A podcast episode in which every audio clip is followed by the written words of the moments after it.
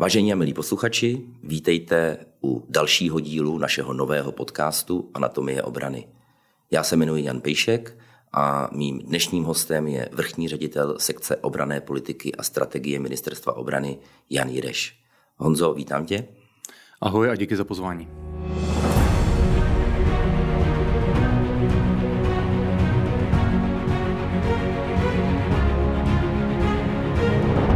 Bychom se měli bavit nejenom o česko-americké smlouvě o obrané spolupráci, ale v nějakém širším kontextu i o spolupráci mezi našimi dvěma zeměmi. Takže já začnu. První otázka. Hodně mediálně propíraná smlouva DCA, Defense Cooperation Agreement, smlouva o obrané spolupráci česko-americká. Ty jsi šéfem vyjednávacího týmu. Proč se taková smlouva vůbec dojednává? Hmm, dobrá otázka. Um, Česká republika je jedna z posledních členských zemí NATO, která tuto bilaterální smlouvu s Američany uzavřenou nemá. Eh, to znamená, není to něco, co bychom si vymysleli, eh, kde bychom prošlapávali stezku. Eh, v zásadě dobíháme vlak. Jako v řadě dalších věcí v oblasti obrany a bezpečnosti vlastně se snažíme dohnat to, co Česká republika v předchozích desetiletích zanedbala.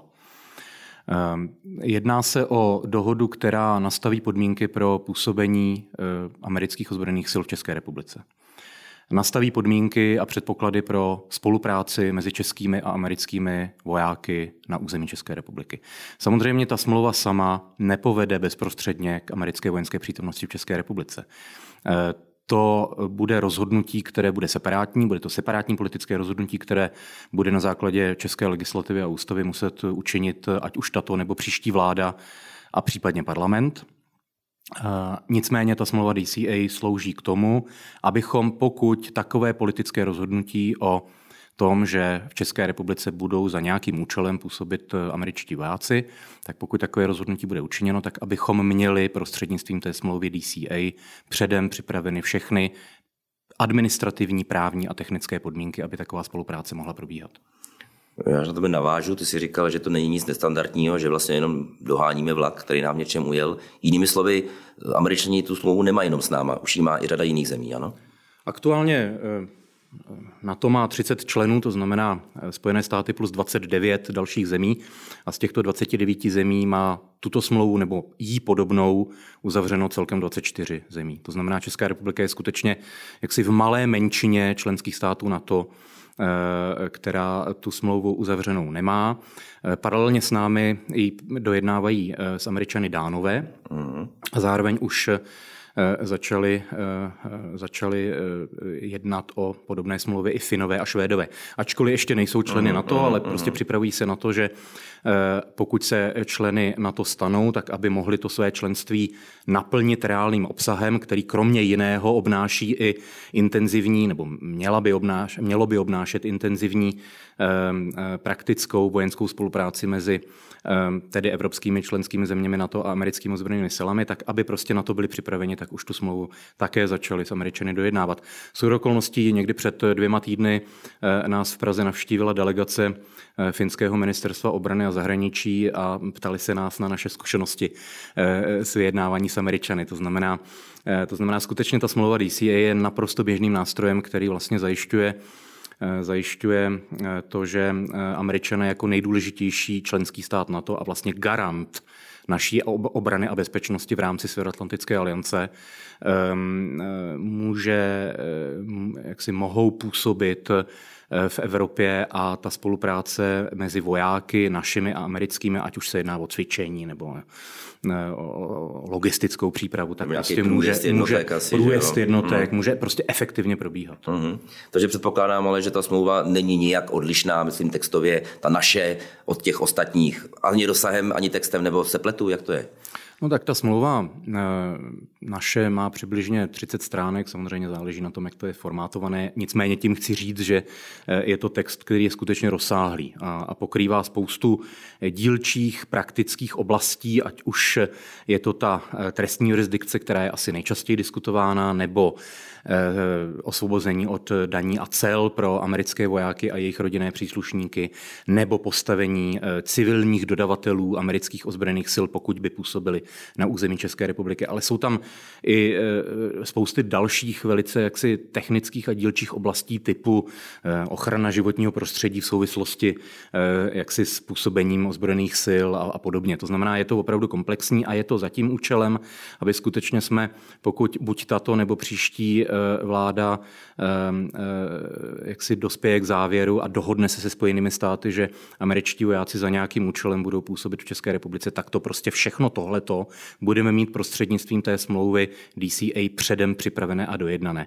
Protože samozřejmě nechceme, aby došlo k tomu, že třeba, já nevím, nastane nějaká situace, ať už krizová nebo jiná v budoucnosti, která eh, nás povede k tomu, abychom se s Američany dohodli na eh, přítomnosti eh, amerických vojáků v České republice. A v tu chvíli jsme zjistili, že prostě proto nemáme připravené hmm. právní, technické a další podmínky. A teprve začali dojednávat všechny tyhle ty podrobnosti, které obsahuje ta smlouva DCA a teprve v tu chvíli s tím začínali a strávili s tím půl roku nebo tři čtvrtě roku a ještě prostě třeba pod tím tlakem a v té rychlosti jsme to dojednali eh, špatně nebo nedostatečně. To znamená skutečně tak jako eh, v posledních letech a zejména teda od ruské agrese na Ukrajinu eh, v loňském únoru doháníme spoustu věcí, které předtím jsme zanedbali, protože jsme je třeba nepovažovali za potřebné, ať už je to prostě armádní výzbroj nebo kvalita výcviku nebo počet příslušníků naší armády, tak toto je prostě další stavební kámen, kterým prostě dohromady vytváříme a posilujeme naši, naši obrany schopnost. Američané u nás v minulosti xkrát cvičili, několik konvojů projelo v minulých letech přes Českou republiku a žádná DCA smlouva nebyla. To znamená, jak se to řešilo tehdy, nebo proč je teď tak potřeba? Uh... Smlouva DCA jde nad rámec těch smluvních eh, dokumentů, které eh, v České republice platí a platí dlouhodobě. Eh, zejména se jedná o takzvanou smlouvu NATO SOFA, Status of Forces Agreement, což je standardní multilaterální dohoda, která eh, vlastně upravuje pobyt eh, spojeneckých vojáků na našem území a zároveň pobyt našich vojáků na území spojeneckých uh-huh. zemí. Uh-huh. A tahle ta smlouva NATO SOFA u nás platí více než dvě desetiletí, byla přijatá v souvislosti s naším vstupem do NATO a vlastně je to nějaký základní rámec, který teda upravuje Eh, podmínky pro, eh, jak jsem řekl, eh, působení spojeneckých vojáků v jiných spojeneckých zemích. Je, ta smlouva je reciproční, to znamená stejně tak, jak upravuje případné působení spojeneckých, včetně amerických vojáků na území České republiky, tak stejným způsobem upravuje působení českých vojáků na území jiných spojeneckých hmm. států.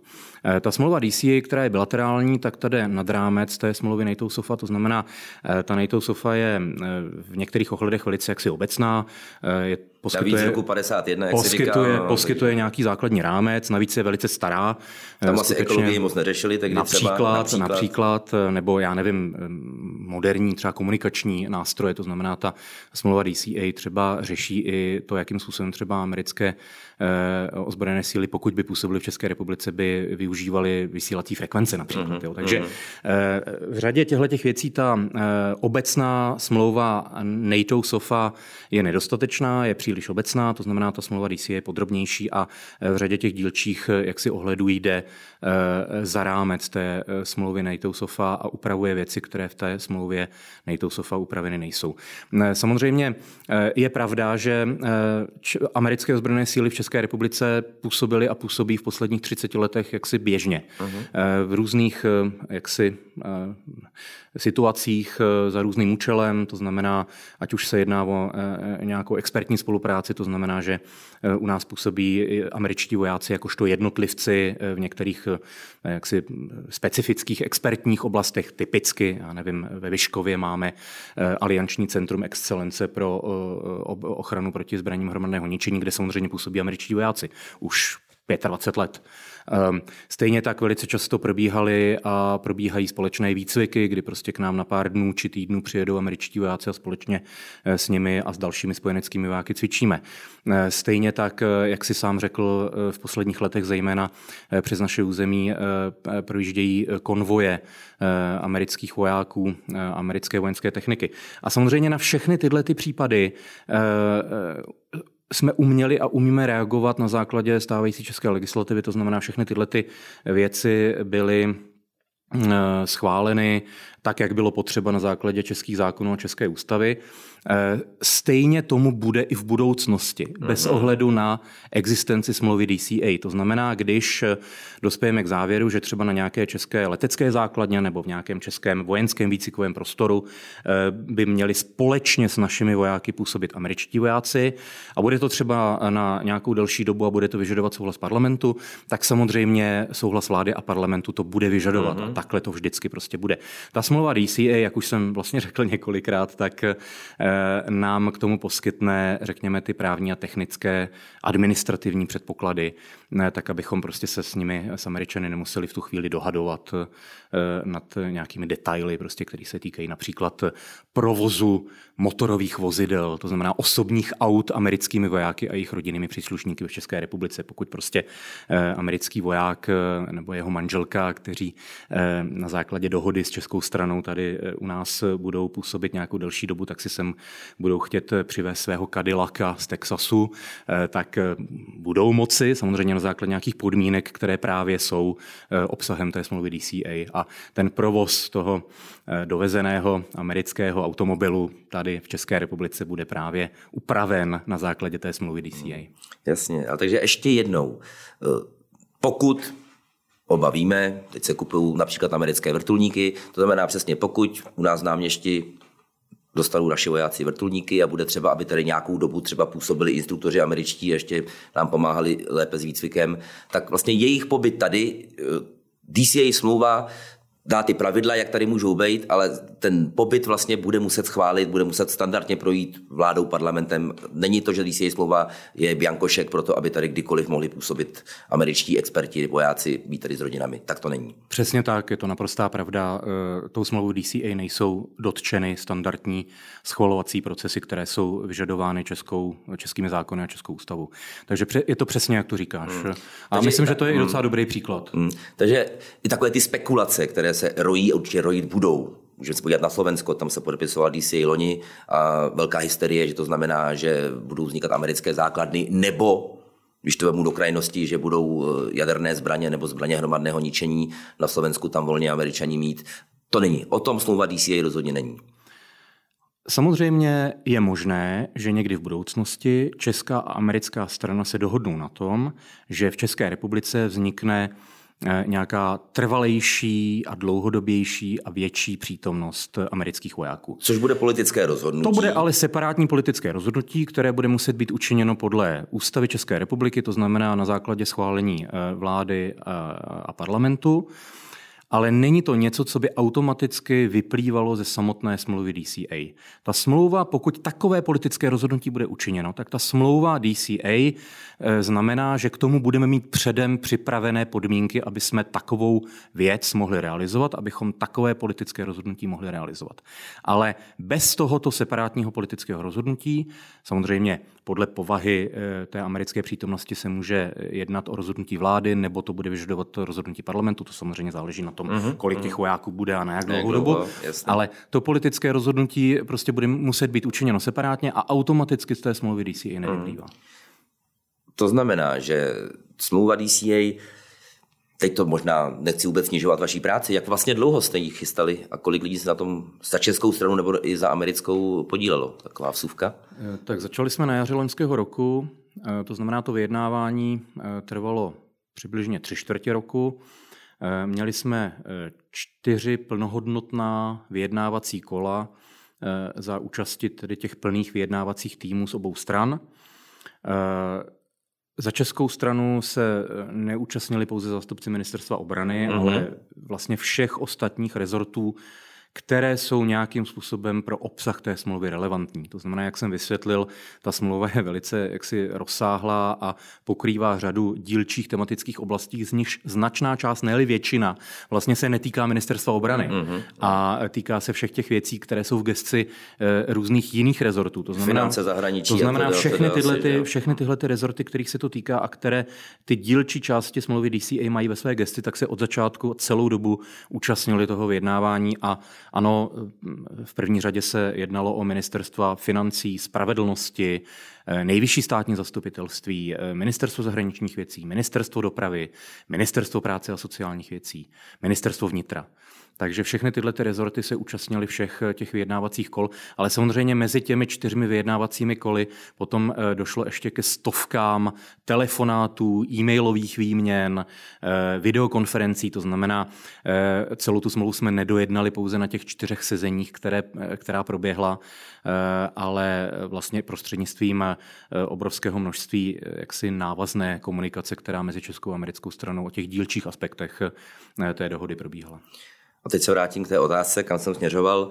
Ta smlouva, předpokládám, že poté, co dojde k nějaké její ratifikaci, tak bude zveřejněna, že každý člověk, předpokládám v České republice, který si bude chtít tu smlouvu přečíst, tak se k ní dostane, tak aby viděl, že to je skutečně, jak já to říkám, prováděcí technická věc, že tam nejsou žádné věci zásadní pro budoucnost České republiky, které by obcházeli parlament nebo vládu, takže dojde ke zveřejnění textu smlouvy poté, co jaký teďko vůbec bude další proces s touto smlouvou, kdo ji podepíše, kdo ji ratifikuje? A dojde k jejímu zveřejnění, aby se s ním mohl seznámit ten, kdo bude chtít? Samozřejmě, eh, bude to normální mezinárodní smlouva uzavřená mezi Českou republikou a Spojenými státy americkými a tím pádem jako jaká, eh, jakákoliv jiná eh, mezinárodní smlouva to bude veřejný dokument. To znamená, každý člověk si ji bude moci najít a přečíst. Ta smlouva bude mít dvě verze českou a anglickou, přičemž obě tyto jazykové verze budou samozřejmě vzájemně si rovné a srovnatelné. Ehm, Jakmile eh, vláda eh, tu smlouvu odsouhlasí, jakmile česká vláda tu, tu smlouvu odsouhlasí, tak bude zveřejněna a potom ten následný ratifikační proces v obou komorách parlamentu bude eh, probíhat zcela veřejně. To znamená pochopitelně, aby poslanci a senátoři tu smlouvu mohli projednat a vyslovit svůj souhlas s ratifikací té smlouvy, tak ten text jak si celý budou mít k dispozici a tím pádem ten text bude veřejný. Už vlastně v tu hmm. dobu, kdy, kdy ta smlouva bude projednávaná v obou komorách parlamentu, tak ten text bude veřejný, veřejně dostupný a každý eh, si ho bude moci přečíst a pochopitelně i média se budou moci ptát na eh, jednotlivé eh, aspekty a dílčí stavební kameny, kameny té, té dohody. Ale jenom abych ještě odpověděl na tu otázku, jaký teďka nás čeká proces vlastně schvalování té, té dohody, tak je to vlastně mezinárodní smlouva nejvyššího typu, takzvaná prezidentská smlouva, to znamená ano. smlouva, kterou nakonec musí podepsat prezident republiky. Eh, eh, teď tedy, jak si s Američany, s Američany eh, finalizujeme nějaké poslední jazykové úpravy, tak abychom skutečně měli čistopis obou verzí, obou jazykových verzí té, té dohody. A jakmile to bude hotové, tak e, vlastně ten text bude e, projednán ještě jednou e, všemi dotčenými rezorty v rámci mezirezortního připomínkového řízení. Následně, jak doufám, tak tu dohodu schválí vláda České republiky. Bezprostředně poté tedy ten text té dohody bude odtajněn a stane se veřejným. Ano. Následně pan prezident pověří paní ministrině Černochovou podpisem té smlouvy.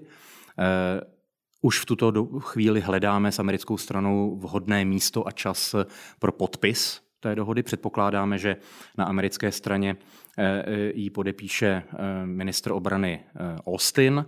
To znamená potom někdy na přelomu března, dubna nebo v dubnu, to ještě nevíme v tuto chvíli přesně, dojde tedy k podpisu té dohody a následně tedy eh, bude předložena oběma komorám parlamentu k tomu, aby ji projednali a vyslovili svůj souhlas s její ratifikací.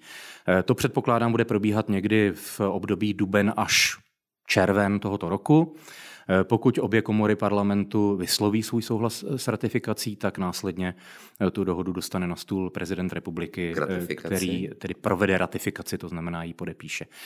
V každé z komor parlamentu pro schválení té dohody je potřeba nadpoloviční většina přítomných poslanců či senátorů. Aha.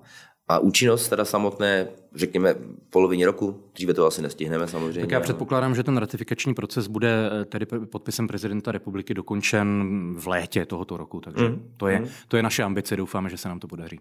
Další věc, kterou si už zmínil, je daňové zvýhodnění nebo odsvobození od cel. To, co já vím, není nic mimořádného, že by američané, kteří by tu případně byli, nemuseli platit daně a cla. To je běžná praxe v diplomacii Pletu se, nebo to tak je? Nepleteš se, je to přesně tak. Ano, američtí vojáci, kteří by případně působili v České republice a jejich rodinní příslušníci a e, civilní dodavatelé amerických ozbrojených sil by byli osvobozeni od daní a cel. Tímto způsobem je to obsaženo ve všech těch ostatních smlouvách DCA nebo ekvivalentních dohodách, které ano, mají Spojené státy ano. uzavřené s ostatními eh, členskými zeměmi. Že nejsme NATO. žádnou výjimkou. Ne, naopak, eh, to je vlastně základní podmínka ze strany Spojených států a takto oni to uplatní ve všech ostatních členských státech NATO. A jak jsem řekl, je to vlastně součástí všech těch ostatních 24 eh, smluv DCA nebo jim podobných smluv. Um, je to věc, která pochopitelně nějakým způsobem zmnožuje ten eh, počet různých daňových výjimek, které v České republice eh, existují. Nejsem daňař, takže samozřejmě nejsem schopen jak si podat podrobnosti, ale zároveň je mi jasné, že samozřejmě z pohledu některých jaksi ortodoxních daňařů, puristů, je to vlastně komplikace další toho systému. To sice je, ale zároveň samozřejmě my za to získáváme nějaký benefit, který poplyne prostě z uzavření té smlouvy DCA, eh, to znamená zvýšení bezpečnosti České republiky a posílení spolupráce s naším nejdůležitějším mm-hmm. spojencem. A myslím si, že za tenhle ten benefit, který tím získáváme, eh, jak si poskytnutí těch daňových a celních výjimek americkým vojákům a jejich rodinným příslušníkům stojí. Navíc samozřejmě v celkovém objemu eh, českých veřejných financí ten objem těch potenciálně nevybraných daní od amerických vojáků je naprosto zanedbatelný. Ale jak si sám řekl, tak vlastně tohle je běžná praxe, která vlastně platí ve všech ostatních to je férové říct, že vlastně naši lidé, kteří působí například no. ve strukturách na to v Bruselu nebo jinde, tak také mají daňová no. zvýhodnění a podobně. Je, je, to přesně tak a já jsem také nedávno sloužil v Bruselu takže jako diplomat, takže, takže, takže přesně takhle to funguje. A třeba v diplomaci je to právě zcela běžná praxe desetiletí, ne staletí, že prostě diplomaté vyslaní do zahraničí jsou eh, v té zemi eh, hostitelské osvobození od, od některých daní.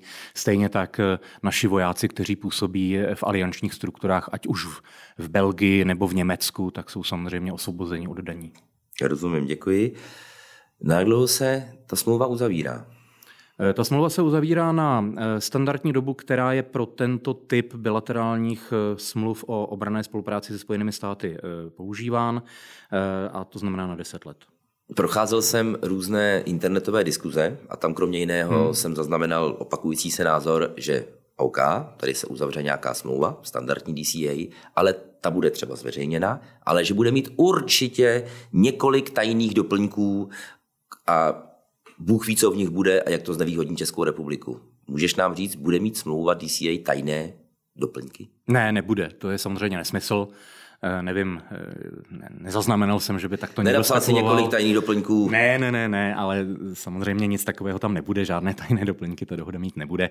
Ehm, samozřejmě je možné, že na základě té eh, dohody v budoucích letech zjistíme, že třeba některá velice specifická technická oblast eh, není stále ještě tou smlouvou DCA dostatečně podrobně řešena, tak je možné, že potom s americkou stranou budeme muset přistoupit třeba k dojednání a uzavření eh, nějakého technického ujednání v nějaké dílčí, velice specifické věci.